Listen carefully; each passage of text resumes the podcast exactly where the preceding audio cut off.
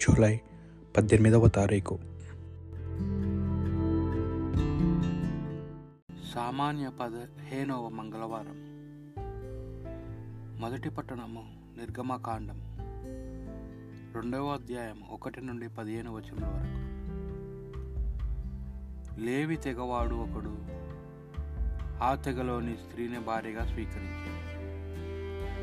ఆమె గర్భవతిగా ఒక కొడుకును కనేది ఆ తల్లి బంగారు వంటి తన బిడ్డను చూచి మురిసిపోయి వానిని మూడు నెలల పాటు ఎవరికంట పడకుండా దాచాను ఇక ఆ తర్వాత ఆమె తన బిడ్డను మరు మరుగు పరపలేకపోయాను. కావున ఆమె ఒక జుమ్మ పెట్టెను సంపాదించి దానికి దిగటమన్నుప్పు పూసి తారు పూసాను. ఆ పెట్టెలో బిడ్డ నుంచి దానిని నైలు నది నీటి అంచున జమ్ము దెబ్బల నడుమ ఉంచెను. ఆ శిష్యునకు ఏమి జరుగునో చూడదలిచిన వాని సోదరి పెట్టకు కొంచెము దూరముగా నిలుచుండెను. ఫెరోరాజు కుమ కూతురు జలక్రీడలు ఆడుటకై నదికి వచ్చెను. ఆమె చెలికెత్తలు నది ఒడ్డున తిరుగాడుచుండెరి. అప్పుడు ఆమె దుబ్బల నడుమునున్న పెట్టెను చూచెను. దానిని చుట్టకు తాను బానిస పిల్లను పంపెను. రాజపుత్రి ఆ పెట్టెను తెరిచి చూడగా ఏడ్చుచున్న మగగొంతు వి- కనిపించెను. ఆమెకి అతని మీద జాలి పుట్టినది. ఆమె వీడు ఎబ్రిల బిడ్డడై ఉండును. అనెను. శిశువు సోదరి రాజకుమారి వెళ్ళి ఒక హెబ్రీ దానిని తీసుకొని వస్తున్న ఆ దాది నీకు బదులుగా ఆ బిడ్డకు పాలిచ్చి పెంచును గదా అనెను. ఫరో కుమార్తె వెళ్ళుము అని శిశువు సోదరితో చెప్పగా ఆ బాలిక వెళ్ళి ఆ బిడ్డ తల్లినే కొని వచ్చాను. అంతటా ఫెరో కూతురు ఆ తల్లితో ఈ బిడ్డను తీసుకొని వెళ్ళుము.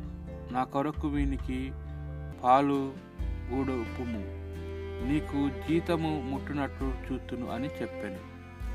ఆ హెబ్రీ స్త్రీ శిశువును కొనిపోయి పాలిచ్చి పెంచాను. శిశువు పెరిగి పెద్దవాడైన తర్వాత ఆమె అతనిని రాజకుమారి కొడుకు తీసుకొని వచ్చాను. రాజపుత్రి అతనిని కన్న కొడుకు మాదిరిగా చూచుకొనేను. ఇతనిని నీటి నుండి బయటకు తీసి తిని.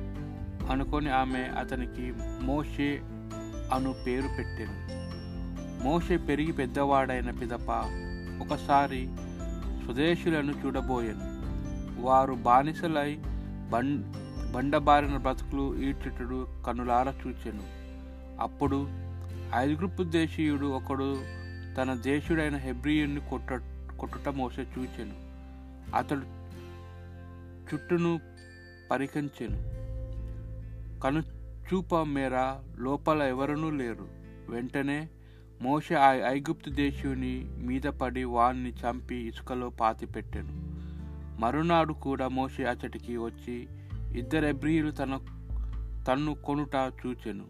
మోషే తప్పు చేసిన వాణితో నీవు తోడ ఎబ్రియుని కొట్టనేలా అనెను. ఆ దోషి మాకు అధికారగా దర్ ధర్మమూర్తిగా నిన్ను నిల్ నిలిపిన వారు ఎవరయ్యా? ఐగుప్తు దేశుని చంపినట్లు నన్ను కూడా చంపిన నేలా అని అనుకొనుచున్నావా? అనెను. తాను చేసిన పని అప్పుడే బట్ట బయలు అయినదని కదా? అని మోషే భయపడెను. ఫరోరాజు ఈ విషయము వినిన అతడు మోషేకు మరణశిక్షణ విధించడేమో విధించవాడే అని మోషే మిథ్యాను దేశములకు పారిపోయాను.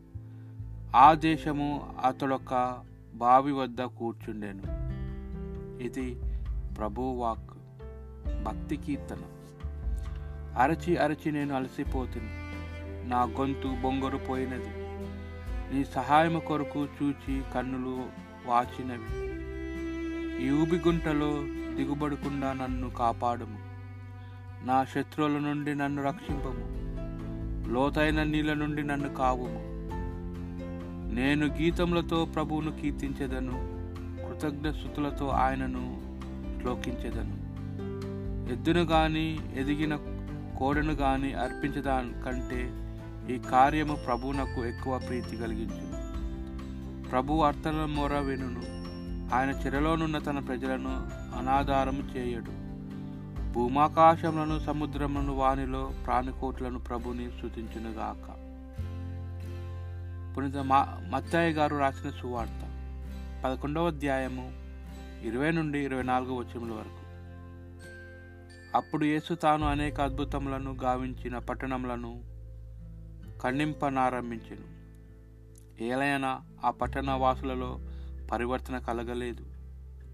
అయ్యా ఓ కోరాజీను పూరము అయ్యో ఓ బెత్సైద పూరము మీ అందు చేయబడిన అద్భుత కార్యములను తూరు సిదోను పట్టణములలో జరిగి ఉండినచో ఆ పూరు జనులలో గోనె పట్టలు కప్పుకొని బూడిద పూసుకొని హృదయ పరివర్తనము పొంది ఉండేవారు. కానీ నేను మీతో చెప్పినదేమనగా తీర్పు దినంన మీ స్థితి కంటే తూరు సిమ్ శివోను వాసులు స్థితియే మేల నైదిగా ఉండునుగా ఓ ఫకర్ కఫర్నామును పూర్వమా? నీవు ఆకాశమునకు ఎత్తబడవలనని ఆశింపలేదా? నీవు పాతాళముకు పడిపో పడి ద్రోయపడేదవు నీ యందు చేయబడిన అద్భుత కార్యములను సుధోమ పూర్వమందు చేయబడినచో అది నేటి వరకును నిలిచి ఉండేది. కానీ నేను నీతో చెప్పినదేమనగా తీర్పు దినము నీ స్థితి కంటే సుధోము వాసుల స్థితియే మేలైనదిగా ఉండును. ఇది ప్రభు సువిశేషము.